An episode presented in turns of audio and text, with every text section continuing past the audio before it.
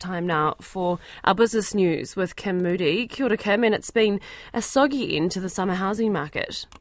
Kia. Yes, the housing market remained weak to the end of the typically busy summer months as high interest rates, tougher economic conditions, and severe weather kept buyers away. The Real Estate Institute's House Price Index, which measures the changing value of properties, fell about 1% in February to be 14% lower than a year ago. The median house price fell a seasonally adjusted 13.9% from 12 months ago to just over $772,000. Institute Chief Executive Jen Baird says stock levels have returned to normal after years of limited options. We've had really low levels of property on the market for a number of years, certainly through the pandemic times. And, you know, slowly over the last year, as property has stayed on the market a little bit longer and new listings have come, we've seen that, that overall stock level continuing to grow. Interestingly, though, we're not seeing a whole load of new properties hitting the market. In fact, last month um, across the country, down nearly 30% compared to last February. Jen Baird says houses are taking 60 days to sell on average. That's pointing to growing caution in the current economic environment. As you may have heard, the National Party's bid for a select committee hearing into the banking industry has been blocked. National's finance spokesperson Nicola Willis says her proposal for a short, sharp inquiry by the Finance and Expenditure Select Committee into bank profits and competition in the sector was blocked by Labour members, saying a Commerce Commission market study is likely to occur.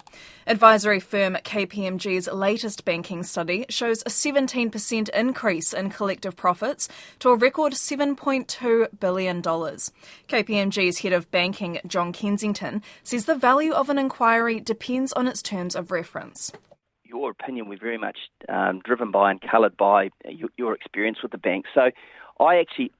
I actually, I actually don't have a view. I, I don't have a view either, either, either way on this. And I think for me, the interesting thing will be is when a decision is made uh, to look at what the regulators or the politicians use as the measure because you could pick a number of measures where it called for an inquiry. You could pick other measures where it didn't call for an inquiry. So that, that'll be, to me, very, very interesting what the measure is that they want looked at.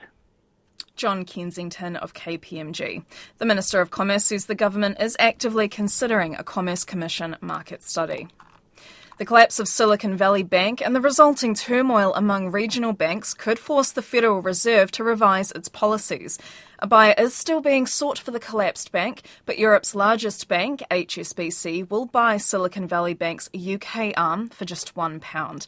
The chief economic advisor at Allianz, Mohamed El-Erian, says depositors' money has been secured, but it's the US central bank's rate rises to combat inflation that are in the spotlight. When it came to adjusting monetary policy, the Fed did not act fast enough.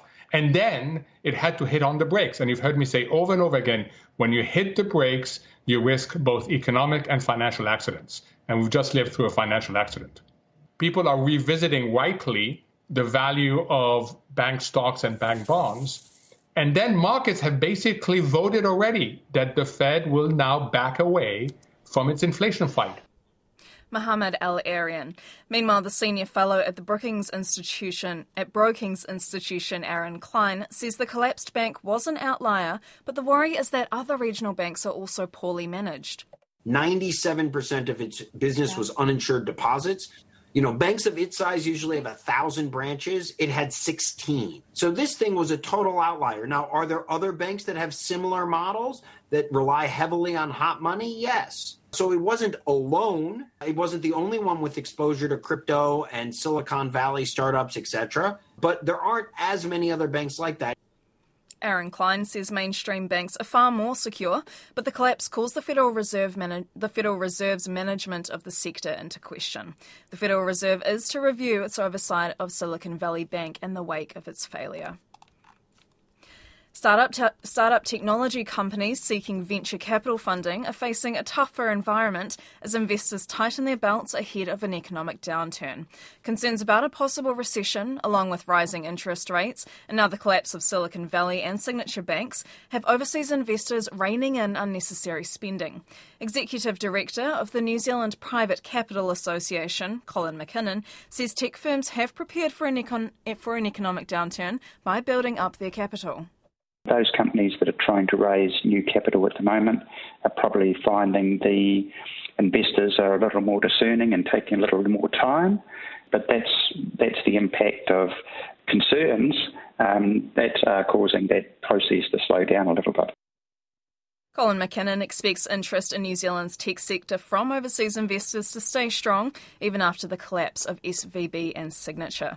Let's head to the markets now. We're joined by Andrew Cathie of Craigs Investment Partners. Kia ora, Andrew. Major movements on the NZX? Kia ora, Kim. Yes, well, uh, our market's down about 80 points, or 0.7 of 1%. Um, really, quite a lot of red ink across the board. A2 Milk's down one and a quarter percent at six dollars ninety nine. Auckland Airport down one percent at eight dollars forty seven. Contact Energy's down three at seven forty seven. Fletcher Building's quite weak, down two and a half percent at four dollars forty.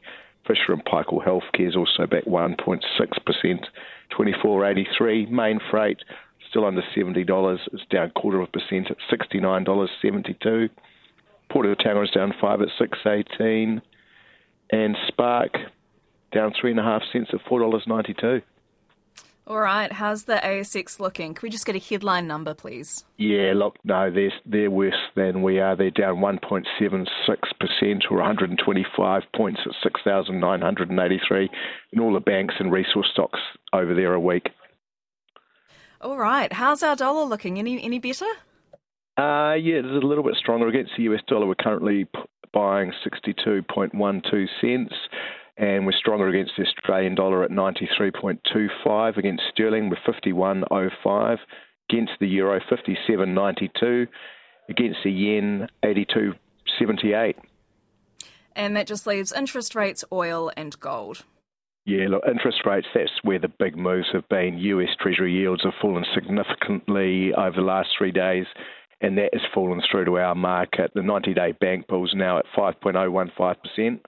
10 year interest rate swaps are at 4.32%. Kia ora, Andrew. That's Andrew Cathie of Craigs Investment Partners. For now, money, that's business.